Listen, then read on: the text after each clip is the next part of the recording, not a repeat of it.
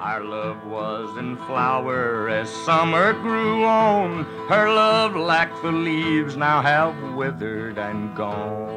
欢迎大家添加深交的微信：幺五零幺幺四二三八五五，幺五零幺幺四二三八五五啊，加入越野 Talk 的微信群啊，我们在那儿进行实时的交流和互动。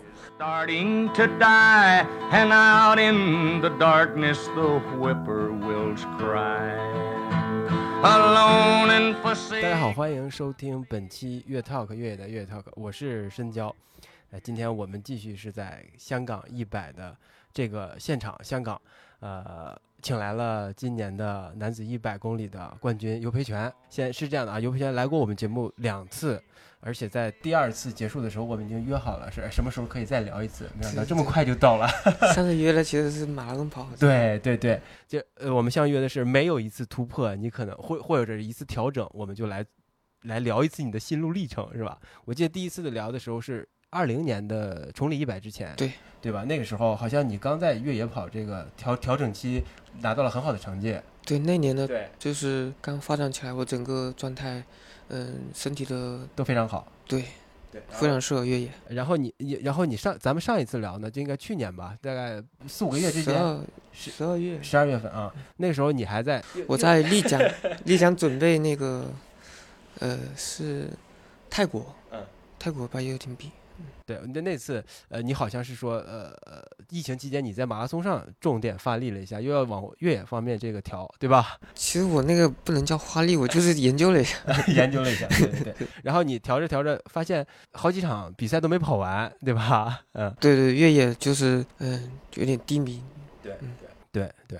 然后你说你正在又又在调整那个你的你的你你的训练情况，然后要往越野这个再再再用一下力，对吧？对对对，包括包括这次其实前半程我分析了确实就是有问题的，因为我我前面是有国敏在前面嘛，嗯，所以我身体略微不够放松，所以造成了有点小问题，后面才有那个发生状况的。是，反反正，呃，你你最终还是哎把这个成比赛给拿下来了，然后你又又拿到了这个冠军，又是嗯卫冕冠军吧？就是起码两个实体赛连着的时候是卫冕冠军，线下赛连着的是卫冕冠军。呃，这个你会心情怎么样？咱们先聊一下这个哎，我觉得有点起伏，过程中嗯就是出现状况的时候，嗯，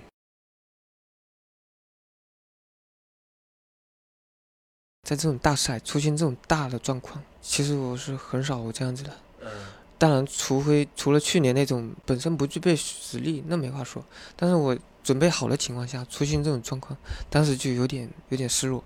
但是，嗯、但是后面呃一直没追上来，我直到最后都没追上来，我还是很惊喜的。嗯，对呃你说后面你的对手们没有追上来，对吧？对，因因为按理说，按我的想法，我都这么慢了，那肯定被得被追上呀。因为我我平路都已经六分了，那还能更慢吗？我我觉得 我觉得不追上来是不正常的。对嗯，对对但是确实没追上来，大家都遇到了状况。我我觉得挺惊喜的。对对。呃，你这次的成绩大概是十个小时三十七分钟，对吧？对，呃，跟你上一次的记录十小时出头十七秒吧，差挺多的，差挺多的，对吧？因为半小时可能可以说 是天差地别真的天差地别。呃，那这个天差地别，你可以跟我们聊聊。其实我们外人看来，呃，十小时和十个半小时都很强，都很强大。那你觉得是天差地别，这个差在哪儿呢？嗯，越野其实前半程它不是有太大浮动的，因为无论你水平高低，可能前面都不能跑太快，前面跑太快了，可能对后半程影响特别大。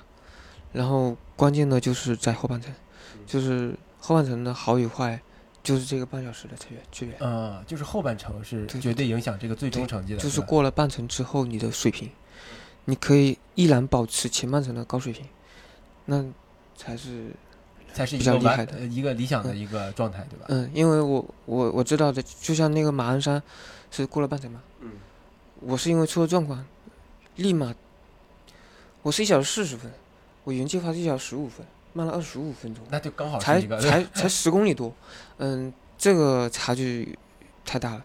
当时是不是？嗯但是后面，但是后面的人他没有追上来，意味着什么呢？他们也是从上一个点就开始掉大幅度掉速掉速了，嗯嗯嗯，对对对，所以说这个掉掉速这么大的如果你能保持跟前面一样的状态，那才是才是嗯比较厉害觉得你发挥了自己的水对对对对对。啊那你呃，就是你掉速了这个，比你计划想象的掉速了二十五分钟，当时是不是挺慌？对啊，我觉得马上应该就在后面一点点了，哎，结果我猜的没错，他确实在后面一点确，实就在后面一点点。但是还是没有呃超过你，对吧？对对，还是比较幸运的，真的。啊，那行，那这个呃，我们可以稍微往这个时间线往前捋一捋。那呃，你是什么时候到到香港的呀？呃，我是十二号，嗯，十二号。那你是你觉得你这个赛道和这个天气对你来说是一个优势啊，还是你不适应较多一点？呃，这个温度确实高了一点，从发挥水平的角度上来说是不利于的，但是对于我的影响，我觉得也就在十分钟以内，嗯不至于说我要慢半小时，啊，因为嗯、前面二零年的时候，我因为比了挺多大赛的，我的经验很丰富，我前半程信心很足，是吧？前 对细节很足，最关键的一个细节，这次我没有做的就是前半程有点不放松，嗯造成了过度的消耗，过度的消耗造成，嗯，容易出现状况。嗯你身体如果说状态很好，嗯消耗很小，有抵抗那种各种意外的能力很强，嗯。但如果你是这种能力一直保持到八十公里，那最后二十公里怎么都能顶下来了。但这次我在五十多公里就出现状况，那个，嗯，太难了，后面太难了，真的。那你说这个，嗯，呃就是五十公里就已经开始出现状况了，对吧？对对。呃，那你这个天气，你觉得具体的是，就是纯粹是比较一个单纯的一个直接的原原因是把你这个状态嗯给调整下来了吗？嗯，我我或者是或者这么问，我呃，你前半程为什么会紧张或者不放松？因为我好久没有比赛了认真的比一场大赛，没有没有一场比赛是近两几年，就是从备赛，对吧？记忆的角度上来说吧，我的身体已经不具备不具不 不具备这种记忆了，然后他不知道前面该怎么放松，然后嗯，主要就是这个问题。就是其实我我们我如果咱们听众听过小小游咱们之前几期的聊天是知道的，他对这个跑步的技术和这个跑步的如何提升自己的能力有一套自己的认知和方法论的，对吧？就是你怎么调整到一个速度区间的范围的值的一个姿态，就决纯粹是决定了你能够跑到什么成绩。就是你在某一区间你没有调整自己的姿态，或者是调整你的技术，你永远达不到下一阶段，对吧？对对，我就记得很清楚，那个我老婆在那个 CP 三的时候，就第一个点见到我的时候，她说我挺喘的，有点紧张。呃，我自己不这么不觉得，但是肯定是旁观者清，所以说说当时我的状态是不够放松的，造成了过度的消耗。那除了这是记忆的以外，哈，呃，就是你技术的可能生疏了，对吧？就有可能这个原因嗯，造成你不放松。另外，你有有没有可能是觉得你最最开始就已经跟邓国敏这已经开始有点争争夺和追逐，会给你造成一定影响？这个因为我二零年的时候，当时的经验就是这样子的，我既然准备这么好，我为什么要？要要要松是吧？要跟着你是吧？对，我就觉得我前面一定要快。所以这也是在你的预预料范围内的，对吧？对对，那你对你的对手的预料呢？预判呢？今这次应该，呃，是很多抢抢手的。嗯，我对手其中国敏我觉得进步很大，他前面因为前面其实是在很好的状态下，呃，而且还是跑得很快了，已经是很快了，然后他能跟上来，第一个点能跟上来，后面他还能还要反超我，嗯，确实他，也超有点超乎意料，对吧？对对对对，他是有点超乎意料的。嗯，啊，那你在赛前有没有跟这些竞争对手们啊和朋友们啊，有没有聊聊天啊，交流交流，大家怎怎么安排这次比赛啊？怎么怎么？主要就是跟国民有聊一下，因为我们跑了一块儿的时间长一点 啊，你们俩为什么会跑的时间一块长一点啊？因为他前面第一个点他他跟上我。哎啊，你你意思是我，你意思是在比赛当中交流的多一点，吧？对对对对你俩也会聊天是吧？就是俩人在一起也会聊一些因为越野不像马拉松那么对紧张。对对对，哎，那你可以跟我们聊这个，我们还，呃，其实还挺难得的吧？这种状况，像马拉松，呃，速度那么快，那么紧张，说话可能会影响很大，对吧？那越野的话，呃，像像你们这种，呃，又是第一集团，两个人，呃，你你是第一，我是第一，这么领跑，嗯，这种状况之间，我觉得还是挺少见的。然后你们俩聊什么呢？聊什么我倒是具体 具体的忘了，真的主要这个真真的忘了，就是缓解一个气氛是吧？对，因为因为聊一下，好像我们还蛮放松的。嗯其实，在一些上坡，其实我我认为这是我跟国民一起跑嘛，他因为他在前面带，就是后面快了嘛，他是在前面带的，他的上坡，而且还不是很缓的，而且还有台阶，他坚持在跑，跑得还很快，所以我我觉得是这一段消耗大了，我嗯我依然跟着，我跟跟至少跟了一个点，那你没问问跟了十公里，你问问问他为啥？消耗有点大。为为啥这么这么拼？刚开始，因为他他是他跟我说他是之前都是前面保守一些，嗯，然后今年想换一哦换战术，换个风格。但是如果他真的前面保守的话，可能已经被所有人都甩过去了，他不一定能最终能能达到这个。那不一定，不一定不一定，因为他应该前面能够跑那么快，他只要慢一点点，后面后面状态会好一好很多。哎，对他就可能有点过于激进了，前面对吧？对对对，呃毕竟是第一次用这种战术，可能需要一个调整的周期。这真的是很细微、很精微的这种战术哈，就可能慢一点点，对吧？就对对对后半程就会。因为你，慢这么一点点，有可能是你身体足不足够放松，嗯放松可能也存在一个临界点，嗯，对。你可能慢于那个速度，你放松很多。尤尤培全听听听尤培全这么聊天，他他对这个呃身体的感觉和这个技术的判断是那种非常平衡、非常精微的啊。我觉得这个就是有点像赛道艺术家 就凭感觉，但是能找到那个所谓的平衡点。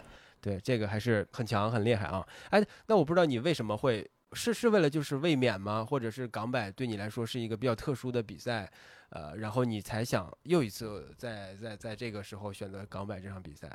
因为有其同同时期也是有其他选择的嘛，对吧？我其实我在二零年的时候，呃，第一次拿了港百冠军，当时港百在国内地位很高的，对，而特别是在你没有拿过冠军的情况下，几乎所有的高手都是梦想，对首先拿到冠军对，拿到上港百冠军，嗯，然后那场比赛我比准备的特别认真，嗯，准备一个多月，而且我还来香港走赛道，在过程当中当中，无形的居然提高了我的水平，因为准备港百，本来可能我港百的水平只有十小时二三十分，我提高了，我我能够跑十小时。呃，就是认真带来的结果，所以说我觉得香港对我意义重大。嗯，对，很有意义。我我觉得我只要有空，我都是只要我应该都会过来。都会来，对，我觉得我都会来。嗯，就是这场比赛一个契机，让你得到了一个很大的提升，对吧？对对，我觉我觉可能是个，飞跃，对吧？，嗯我我觉得我愿意过来。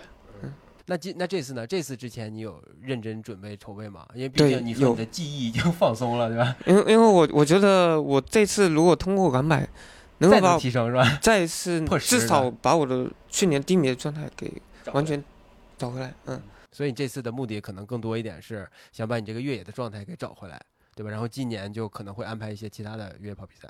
嗯，但我我我认为前面确实做的不够好，所以说我的我自己觉得，哎，我应该是全面的已经没有问题了，但是我确确实实前面的那个放松是很关键的东西没做好。而且你自己还没有意识到对对开始还没意识到，这一点还是挺，但是我后面意识到了，我后面因为也没有力气了，所以我只能放松跑。惊觉。对对对，是，哎，那呃，我不知道这次呃，因为有奥奥托比亚给你一个支持和赞和赞赞助嘛，就来来这个港版，然后又加上你老婆每次可能都会陪你来比赛，对吧？她可能也跑一个，然后再给你做一个补给，做一个支持，对吧？那这种有一个团队的感觉，是不是还挺好的？是至少比较。不会太孤单嘛呃，对，其实早期的时候，我自己一个人出去比赛，就是除了比赛，好像其他啥事也没发生。嗯，对吧？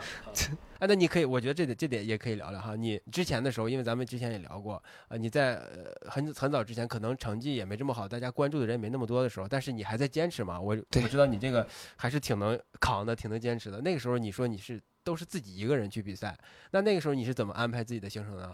就可能啊、第一头一天去，第二天比赛，第三天回来了，是吧？其实吧，当时的时候我们水平也不高，然后，嗯，我作为一个职业运动员，收入不高的情况下，只有一种想法，拿冠军，不是尽量省，尽量省钱是吧？你又没有水平，你怎么拿冠军呢？不可能。尽量省钱是吧？那所以就尽量住的时间短一点，对吧？嗯，住的时间短一点，比如说坐火车，嗯，坐硬座，嗯，对，开始这样的。提前一天去，第二天比完赛可能就要走了，对吧？嗯，因为当时的能拿到的奖金也比较低，而且很多赛事奖金也不高，而且我要做职业的，就只能是这样子。那会赔本吗？没，不会 哎不会，赔本的话，我就 就不去了，就没有存在下来，我就不是职业选手。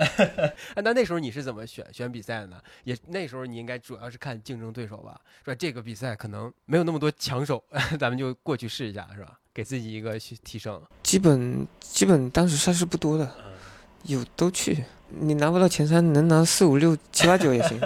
拿前十就 OK。对对，就这样子。嗯，但在你现在随着水平的这个提升，慢慢也有朋友，也有赞助商，甚至你老婆也一起跟你出去，这个时候可能就更好一点了，感觉更好一点，更嗯更温暖一点，就可以安排一些其他的事儿了，对吧？更从容一点了。嗯呃，你是那你觉得上次港百跟这次港百有什么区别吗？有什么差别吗？你感觉哈，这座包括这座城市啊，这条赛道呀，和人啊，周围的朋友啊，这种，这次的赛道，国外的摄影师不见了，然后赛道上的人比上一次略微少一点点，但相差不大。对，嗯，就是感觉这次赛道没有那么挤，还跑得还比较顺利。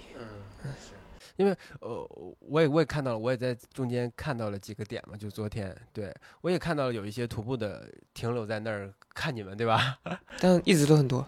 但昨天有有一些人，他说他是特意特意过来看的，过来看的，看你的吗？过来看看，啊，看你的对对对对，追星来了是吧？所以因为他们可能是比较喜欢吧，因为当地人。对对的，也是知道，而且也知道你是港百的卫冕冠军，对吧？不是，就是上一届的冠军，又是赛道记录。对，你还是在这条赛道上，这座城市有一定影响力的。这个香港的越野社群当中，是吧？嗯，总体的这边来这边比赛的一个过程，我觉得都有点似曾相识吧。嗯、除了刚刚说的这些，都很像。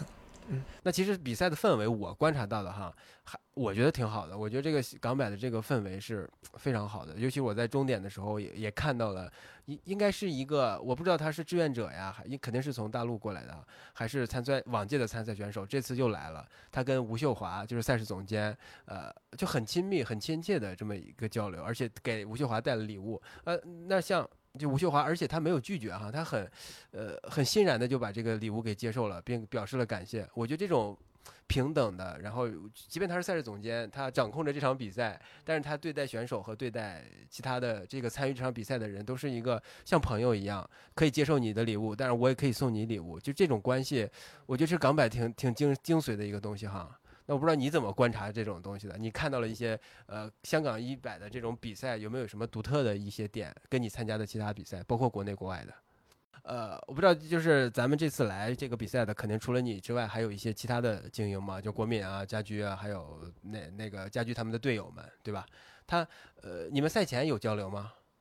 哎，我赛前倒是没有，见面打招呼，倒是 见了张火化，嗯嗯嗯，但没见着的人也没有交流。嗯嗯，那见见了张火化，对吧？对对，啊，那你们会像这种精英之赛赛前都会干什么呢？交流都会主要是正好碰上了一起吃个饭。嗯，也是也是偶尔巧合，对吧？对对，偶遇，对吧？嗯呃，那你在赛前你会，咱们就说说策略这个问题啊。你在赛前的时候，呃，你会怎么观察这个赛道？当然，你对这个赛道是很熟悉的哈。那你还会不会再呃把这个路书啊，或者这个海拔呀，在心中默念一遍、默记一遍这种？呃，这次这次我的策略就没有具体的，我的策略只有一个，提升实力。我觉得我实力到了，我根本不需要策略，你看，我怎么跑都行。然后另外一个呢，我赛前过来走赛道，其实赛道我已经很熟了，不是特意要过来走熟悉赛道的，而是我过来练登山杖的。因为在这个赛道上，我第一次用登山杖。练登山杖，对啊，对，我在后半程我打算用登山杖，所以我在后半程走线，其实是目的就是在用登山杖，练登山杖，练这个赛道具体实地的来练做。做这个怎么用登山杖。嗯，这个还是还是不一样，不一样。你是第一次在这个港百用登山杖吗？对对你在其他比赛，呃，是不是用登山杖的机会和次数也比较少啊？呃，因为我登山杖去年十月才开始用，嗯，用的时间偏短。那你为什么会选会选择呃要开始用登山杖了呀？因为登山杖开始的时候我挺抗拒的，嗯，对，我觉得这个是高手，看起来不是高手？他不是这样，腰包加不是这样不用杖，就看起来是个高手。他不是 不不不是，不是这样认为的。我我是觉得登山杖能有什么用？对我肯定没用。我的上坡技术还不错，我用这是干嘛？嗯对，但是用了之后但是我老 我老婆非要让我试试，然后我就去跟赞助商申请了那个登山杖来日常用。开始的时候我是公路用，嗯嗯，就到马路上用的，哎，用了好像有点感觉嘛，就就天天就用。用了然后停不下来。正好那段时间哈，那个跑步水平好像有点低迷，跑不动，跑不动，正好那慢的速度五六分，就用登山杖的拐拐，拐了一段时间，我我感觉好像有点门道，就哎就 练着练着就喜欢练了，我足足一一个月，一直在每天都练，每天都拿着登山杖去跑，就是所有的跑，就是跑公路啊、跑操场，我都拿着登山杖，跑着跑着就有有有点感觉了。但当时只是觉得自己觉得有感，可能用的哎好好像还不错，但实际上可能还是不行的。实际上他用错了，嗯对，后面慢慢的又纠正嘛，就就是就是这个过程让我喜欢用登山杖了。后面就实地的去参赛，比如说踩谷，嗯，那个实际参赛还是不一样。就跟日常练习还不一样，对吧？嗯，虽然当时我水平没提没提升，但是我这个登山杖用的也不行，嗯，就踩谷就直接直接就退赛了。后面 登山杖导致的退赛是吧？不是不是不是，后面那个泰国，泰国用的有点感觉，泰国用的还可以，但是这次的话其实用的很好。那你所以所以就是你老婆的建议很对，你之前没用登山杖，呃很很不应该。对，港百的后半程没有登山杖要慢十分钟。嗯啊对，呃那那那你这么换等等比换算的话，那你上一次用了登山杖是不是会进去？绝对，快，绝对会进去，绝对快，那会差这么多，对吧？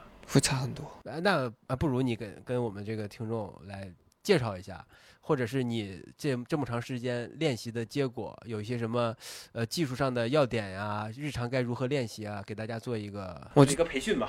呃，我我就先说说为什么登山杖能够，嗯，让你提升嘛。因为登山杖它能够，比如说一个比较高的落差的台阶，对，你想要上去很费腿力，这腿力费着费着，你不注意它就慢慢就没了，或者说它腿力慢慢下降了，这时候对你的跑步的后面的速度影响很大。但如果你用登山杖的话，在腿用力的同时，你两个手给它分担了。当然，你在会用的情况下，直接把这个力分担你手上了，分担到四肢腿只用了三分之一的力，甚至都不到。这个时候腿就省轻松太多了真的，我深有体会。像昨天，我后面都已经跑不动了。我如果没有登山杖那么高的台阶，我怎么上去？我我没无法想象，光光用手撑膝盖不一样。手撑膝盖你只有一条腿支撑，但是你有了登山杖，你是三个支撑点，它分担了三份。嗯。嗯，然后呢？那技技术方面有没有什么大家需要注意的？大家日常该怎么练习？也可以跟我们嗯，就是登山杖，如果是初期用的话，就高比较容易学。高度选择是不是也是跟身高有直接关系的，对吧？啊，这个我不，我觉得 差距不大。说实话，这个长这个长度影响没那么大，其实。但是你如果是用一边拐一边拐的那种的，那种的技术难度很大，肯定是两个站同时用，这样子的难度要小，而且它的实用性也更高，因为你刚刚说的是三条腿三个支撑点，如果你是一一根拐一下，一根拐一下，就变成是两个支撑点，它是不如这样子。所以建议就多练两个手同时的那种的，这个既容易入门，也容易用对，而且它应该是比较有用的。因为我咱咱看在赛道上也有好多选手只只拿一根登山杖，拿一根登山杖，我认为你明明可以分担了三份的，你只分担两份，没不知道为什么是吧？对我我我不能理解。不能理解。呃，尤培权发出质疑。是，哎哎，那我们其实，因为你你在这个赛道上哈，在这个比赛的过程当中，开始你跟邓国敏有一个纠缠，然后家驹又上来了。我记得蒙光富也曾经追赶上来了来了一点吧，我不知道他这对你构成没危险。这这个可能我都一概不知，我只我只有人跟我说邓国敏跟我差三分钟，嗯后面的我就不知道了。嗯，那你可以就是把这个过程帮跟我们跟我们这个回述一遍嘛，就是在 CP 一呃就是在两个人之间的什么状态，CP 二什么的。CP 一是我全程连跑了，我甚至想把他们都都拉开，但是邓国敏他还跟得很紧是吧？对跟的能力很强，但是他的下坡比我略微慢一点点，但是他的平跑可快了，一下子就追上来了，无论拉多远，平跑都能追上来，嗯，很强。对，就平路能力很强，对？对他的平跑确实进步。然后 CP 二的话，我就开始我觉得这个有点紧张了，太快了，嗯，我想缓一缓，然后我就跟在他后面，但是跟着跟我就跟跟的太快了，我就跟不想跟了，嗯，然后他就拉我一点，但是我又不想就被他拉远，我就被他保持这个什么百把米吧，嗯，保持一点点距离，但是保持着不小心就被他拉远了，可能是他的平跑就是比较快，拉远，但是后面我就又刻意的，我一看，哎，到了某个补给点的时候，人家跟我说他都快差三分钟了，这慌了是吧？不可忍受啊是吧？我觉得得追回来一点，至少得看得到呀。三分钟大概好几公里了对吧呃，？对，你一公里了，一公里嗯不到一公里，不到一公里一点好几百米。对对对，对，然后到后面一点我又追快了，追快了，一下子我就看到他了。我去，我这个追的这么快吗？就是 又有点慌了是吧？就是可能跑快了。那就在这个点，你是看到你老婆，她看到你说你有点紧张，CP 三是吧？嗯，差不多，然后你你你又调整了一下，反正就是跑的不够缓冲，真的。嗯。然后下下面呢，你是什么时候把他又又赶过去了？我在那个嗯龙树澳前面一点，嗯嗯然后后面的越野那段，他可能状态下降，我越野一直依然保持那个状态，因为往往前推进，就拉开好一些。然后到 CP 五的时候，我看你已经是在在在一个领先位置了，对？对，就是 CP 五把它拉开了一些。把它拉开一些。然后后半程就基本一直在一个领先状态啊。嗯，后半程就是我出现状况了。对啊，出现状况了，但是还是大家也出现状况了，对吧？嗯，我我当时觉得他们是不是也出现状况了？要不然怎么没追没追上来？当时我在那个上坡，突然好难受，我说怎么会这么难受？但是才过了几分钟，三三十分钟，哇，吐的好夸张，吐了是吧？吐的好夸张，然后就蔫了，之前没遇到过这种情况也是吧？也遇到过去年的跑那个场地的一百公里，但是我那最后已经剩十公里了吧？啊，当时也吐了，吐了也是就心里有底了，也是。速度也是降了太多了，呃，就也是坚持下来了，但这个吐了是大概在几几公里？五十六十左右。六十左右啊。那这个你当时也是因为还毕竟跟上一次场地赛最终差十公里不太一样，这次还差四十公里，四十多公里啊。不四十五点慌的是四十，对，反正一个马拉松距离以上了，那是而且还是越越野道，越野道，而且后面还难，对对，大家也都知道后面这个海拔爬升啊什么的路况也都挺难的，是，挺慌吧当时当时就觉得没希望了，啊。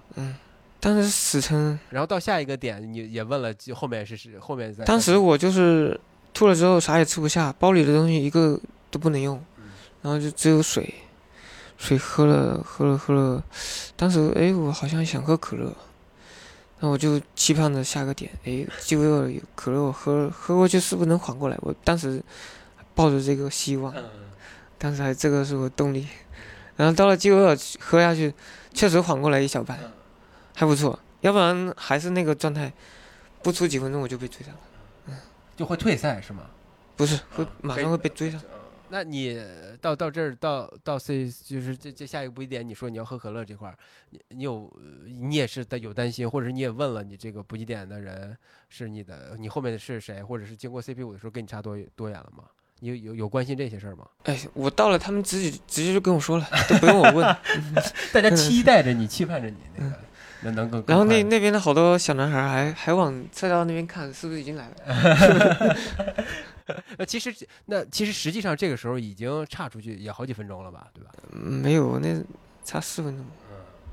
饥饿营地，对嗯，其实很近。其实很近，对，真的是，也可能是你可能在在在这儿磨，然后他们告诉我差十分钟，我我喝过来缓过来一小半，就赶紧走，我一点都不敢懈怠。嗯，嗯，那这个时候就其实就是算是呃比较调整过来一点了，然后后半程，呃，虽然这遇到这个是一个最大的状况吧，这个嗯，因为我自己本身状态就已经不行了，我如果稍微放松一点点，比如说你上坡想想偷懒一下、小歇一下，那就被追上了。对就还是挺顶的，挺挺的是吧？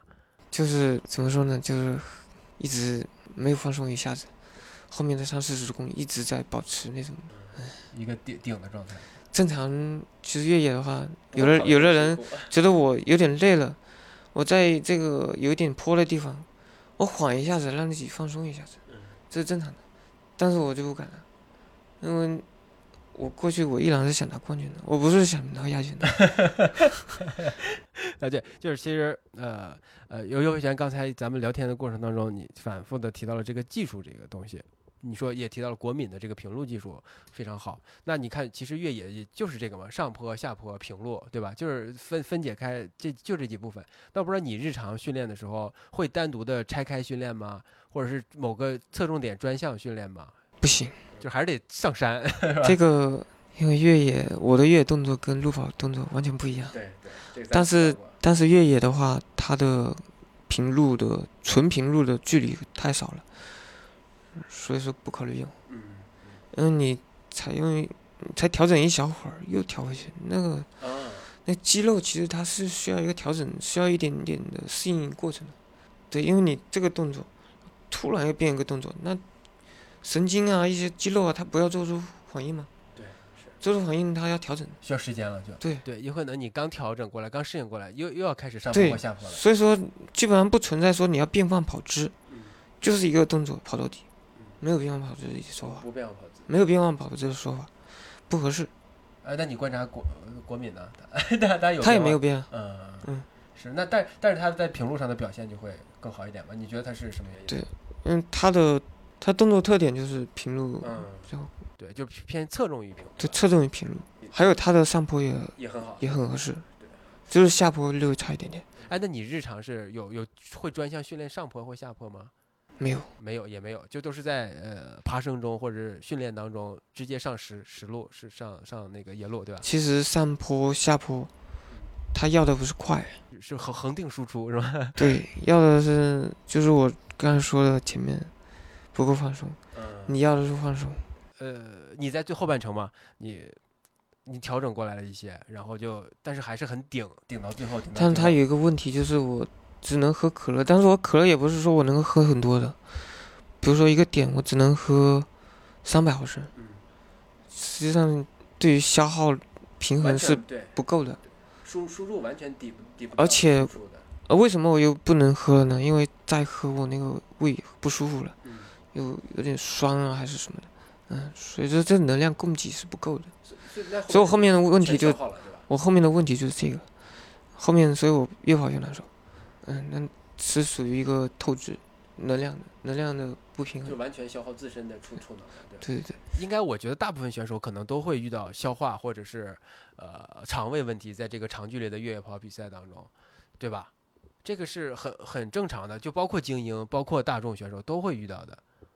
那你有防范的方式吗？还是呃撞大运，就是遇到了就就就就应对，遇不到就就 OK？对，嗯，像我这次就是前面跑的不放松嘛，人的状态又包加上天气热，天气热本来对对这个平衡是，对对对对体内的一些平衡是有影响的。所以说这个又加上跑快了，嗯，不，其实不是叫跑快了，而是叫跑的消耗过大了。你可以理解成跑快了，但是如果你放松一些，也能够跑得很快，但是消耗也不大的，就是这这个原因，就是这个原因，嗯直直接影响的，对，直接影响。这是很难。你到到到到终点，你有没有过想过，就是中间遇到了那个呕吐什么的，你你会被追上，呃，那你会放弃这场比赛吗？你有会有过这种类似的想法吗？那不会，我如果只要在只要在前三，也不会放弃。嗯，当然，我尽量尽量往上赶了，对对尽量往上赶。就是前三也是一个很很好的一个一个一个一个一个位置嘛，对吧？那也没有办法呀，没有办法，都想拿冠军。对，大家都想拿，但冠军只有一个，是吧？对对对，哎，你到什么时候就已经开始知道自己可能是冠军了和和肯定是冠军了？有有吗？呃，其实吧，我在过了那个比价山，嗯，都追不上来，后面还想追就别想了。就已经都很笃定了，是吧？到这儿都没追上，是吧？那就对啊，已经已经我状态已经不好，已经到了过又过了一个点了。你这样速度跟我一样，那我只要坚持，你速度依然和和我一样，你怎么追？对，实际上容易追的是几百米，但你都已经接近一公里了，很难追。那我知道很难追，所以我还是觉得有希望，所以我一直在在努力一直？在努力。啊，那其实因为你说你到每到一个点都会，大家都过来说，哎，你后面谁谁谁跟你差多远多远，对吧？那你看到后面的这个排位的变动，有心里有波动啊？一直没变动，一直是三分钟，嗯三分钟了四分钟，然后后面那个什么点，城门水塘，他们告诉我是差四分钟还是三分钟来的，但是我到了山上，山上有真山的山顶上，有一群拍摄的工作人员，他直接告诉我后面跟你差五分钟，这人比较诚实的。是吧？啊，对，你的意思是你的亲友团们在刺激你是吗？不是不是，他们可能消息不够准。嗯，然后这个差五分钟，我觉得这都已经一公里了，对，我心里就低了，就这样。然后后面我为了保持优势，我到了就是凡是只要是缓坡，不是特别陡的，都跑我都一直在跑，哪怕慢一点，也要保持跑。但是我到后面一个点就变成七分钟了，他们告诉我七分钟。啊，然后差距又继续拉大，对，对，到城门到了那青矿坳就拉大了，嗯。而且我到了青矿坳，我发现我可乐已经完全喝不下了，水也喝嗯什么水都喝不下水包里水和可乐都有半壶，我直接就不补给了，我就直接跑过，直接跑过，这个能节省。你要装一下水针，不得二三十秒吗对？，二嗯，三十秒，不用两分钟。嗯，这个时间省下来，我呃后面能轻松一点。其实这个呃直接过站的原因也是因为这个喝吃不下喝不下了，对，确实不需要了。我这 你你看我我我那个很神啊，对真草帽那边嗯，我连一瓶水都没喝完。我当时真的是距离再长，我肯定是不行的，因为人 总会对能量总会耗尽的时对候。透支的极限也是有的，对吧？嗯，那大家对你这个直接过站不补给有有反应吗？有有有，还是比较意外的，因为到这个时候了，还几乎没有。人不补给的，因为我真的是不需要了，我喝不下。就这个这点，我觉得也也很神，就是大家可能会觉得过站不补给是精英选手的一个一个方式，对吧？就一个呃节省时间的一个方式。但是你告诉我们的真相是，我什么也吃不下，什么也喝不下了，对对对就没有必要补给了。嗯，对，并不是不想补给，而且当时其实已经快天黑了，对气温啊、太阳都没了，对，那这时候都更容易降下来了更容易耗能了，也不需也不需要什么太热了，对对对，可热了。嗯。那你感觉到冷了吗？到后半我是到了下坡的时候感到冷了，那下坡速度偏快一点，然后又有风，还是会有有冷的感觉，我觉得就是大帽山顶之后有点冷，前面还好，前面不冷。那前面肯定不冷，你到最后冷，我是不是也有可能是跟你这个呃耗能过对，过肯定有关系对。又又补给不足的原因导致，嗯，一直没吃，应该是也也挺难很难受啊，又又冷又热的，这个整个过程哇，还好。后面反正到了下坡，我肯定完全没压力了。嗯，因为这种下坡，任谁都没办法了是吧？五分钟的差距，我我 跑的还是四分半，你就跑三分半你也追不上了。对啊对啊，嗯，三分半可能性真的不大。了对吧？对，到到最后这个下坡，呃，五分钟的差距，任谁都追不回来，对对吧对对对对再怎么差，再怎么嗯，再神都没用。再神都没有，嗯除非飞过来是吧？对对对对，那你你在这个下坡的过程中，是不是已经开始期待这个终点了呢？嗯，那你那你就没有悬念了，自己已经知道肯定肯定冠军，肯定冠军肯定冠军，没有。那你，想象那个终点的话，场面是什么样的？就是大家给你庆祝啊，你老婆在等你，继续标志性动作，是吧？嗯，当时其实还是那个下坡跑的还是很累的，嗯，对，嗯，因赶紧为跑赶紧跑完吧，是吧？其实没有想那么多，嗯，就觉得赶紧回去休息。那我看你最后，呃，就是冲过终点的时候，其实这状态看起来还可以啊，还是硬撑吗？强挺吗？嗯，可能是下坡跑的，因为那种下坡你跑的速度相对快一点，然后又停下来之后呢，保持那个兴奋状态。嗯，但再过一会儿，等到那个兴奋劲过去，你就会疲劳感就会立马就会出来。嗯，对，对，我就看你在等第二名的时候都嗯坐下了，就根本站不住了。后来对啊，就是那一会那一会儿过去之后，我真的是站不住了，嗯让我再站着，我就就立马就要走了，不愿意再站在那儿。对，那你在在等赵家驹的时候，呃，你到什么时候知道你的身后就只是赵家驹了，而不是邓国斌了？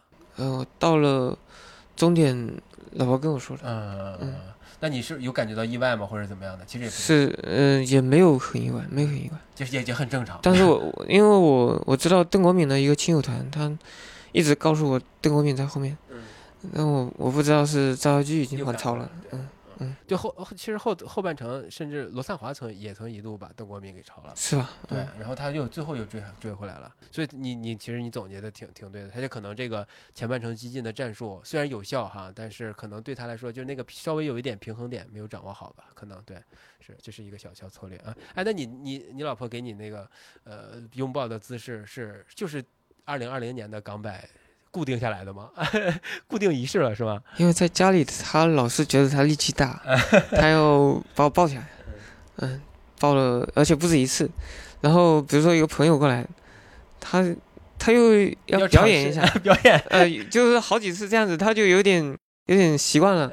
然后到了敢买，他就想不出其他的动作，他就直接把我抱起来。嗯 这个标志性的动作了。其实那个，我记得咱们第一次采访的时候，就是你跟你老婆咱们一起聊的。嗯她那个时候还跟我说什么，哎小游可能，呃，就是不太习惯接受采访，就可能话不多。呃，然后第二次就是咱自己单独聊了，啊呃，对吧？我觉得你们俩这个关系，可能最开始的时候是他可能照顾你偏多一点，这有我觉得有可能吧。但是这但这种几年过去了，我觉得你俩关系是不是就变得更平衡了，更更这种能够相互给对方支持了？我觉得这点也也是一个挺好的一个变化，对不对？呃，我我们俩一直就是有相互支持嘛。嗯，他，我其实一直，呃，交际上的事情他对，会，他来帮你。对对对对对，但不可能说是单方面的，嗯两个人肯定是有互补的。我觉得这这点挺好啊，就是大家肯定都有一些各自的小小小缺点，对吧？在无论是在生活上呀，在交流上呀，在在事业上，都肯定有一些小缺点。那能能够找到一个伴侣，能相互支持、相互理解，对吧？这还是挺呃挺幸运的吧？啊，游璇就是。从从各个方面哈，从最开始到现在，就我们聊聊天的过程当中，以及之前的交流过程当中，我觉得这个他真的是一个专注，这个是肯定的。然后对自己的事业、对自己的跑步的这个训练呐、比赛呀和未来的规划是非常，呃，非常笃定的，非常坚持的。虽然肯定旁边有各种各样的诱惑嘛，对吧？现在这种什么媒体时代呀、自媒体时代啊，各种各样的诱惑也都有，但是还是呃没有把这个路给走偏掉，走走偏移掉。呃，我觉得这点，然后包括你选择伴侣的这种价值观和理念，对吧？就都是一个很有智慧，或者是很一个感觉是一个那种很能够用自己的理念把所有的事情都够能够想通的、想透彻的一个人。我倒觉得我是顺其自然吧，因为我没本事做做其他选择。就这个顺顺其自然，呃，不不容易的，对吧？就是我有有我可能我觉得我也想顺其自然，但有的时候会，哎，是不是也想尝试点别的事儿？我觉得这很这点很好哈。哎，那呃，你咱们最后到到这个终点之后，然后你等到了家居，呃，然后标志性的你老婆的那个姿姿势给你帮 给你庆祝好了，然后然后你就坐在地上歇着等着，呃。那你之后当时的感受是什么样的？你缓缓一点之后，就这个兴奋劲儿没了之后，你你有什么感觉吗？那个时候你是有什么心情的变化吗？我感觉我今天嗯、坚持了一路，事情做完了，嗯，心情挺好的。就是嗯做完了，就把这事搞定了，就心情对呀、没有，虽然有起伏，嗯但是最后嗯还是很完美的，我觉得。可以。那呃，那你就回酒店了吗？那你今天呢？今天跟昨天有有差别吗？今天好像就没有那股兴奋劲儿了，呃，没有那种 对，所以昨天还是兴奋的，是吧？虽然很平平平稳的心态，已经练就的很好。昨天还是有那种失而复得的感觉，还是很开心的。失而复得，对，因为觉得我中间已经没冠军已经没有了。这其实这个波动还是挺大的。对，啊真。的，嗯，对刚开始志在必得，中中间出现了问题，感觉自己要把这个冠军丢了，对吧？然后最后发现他又拿回来了，这种感觉。嗯，呃，通过自己的努力拿回来。对哎，那这种心态在比赛当中是很常见的嘛？对于精英来说，不也不很常见，对吧？这样这种情况，冠军就绝对没了，嗯，对吧？没有意外的。我这种意外，我觉得是走高水远。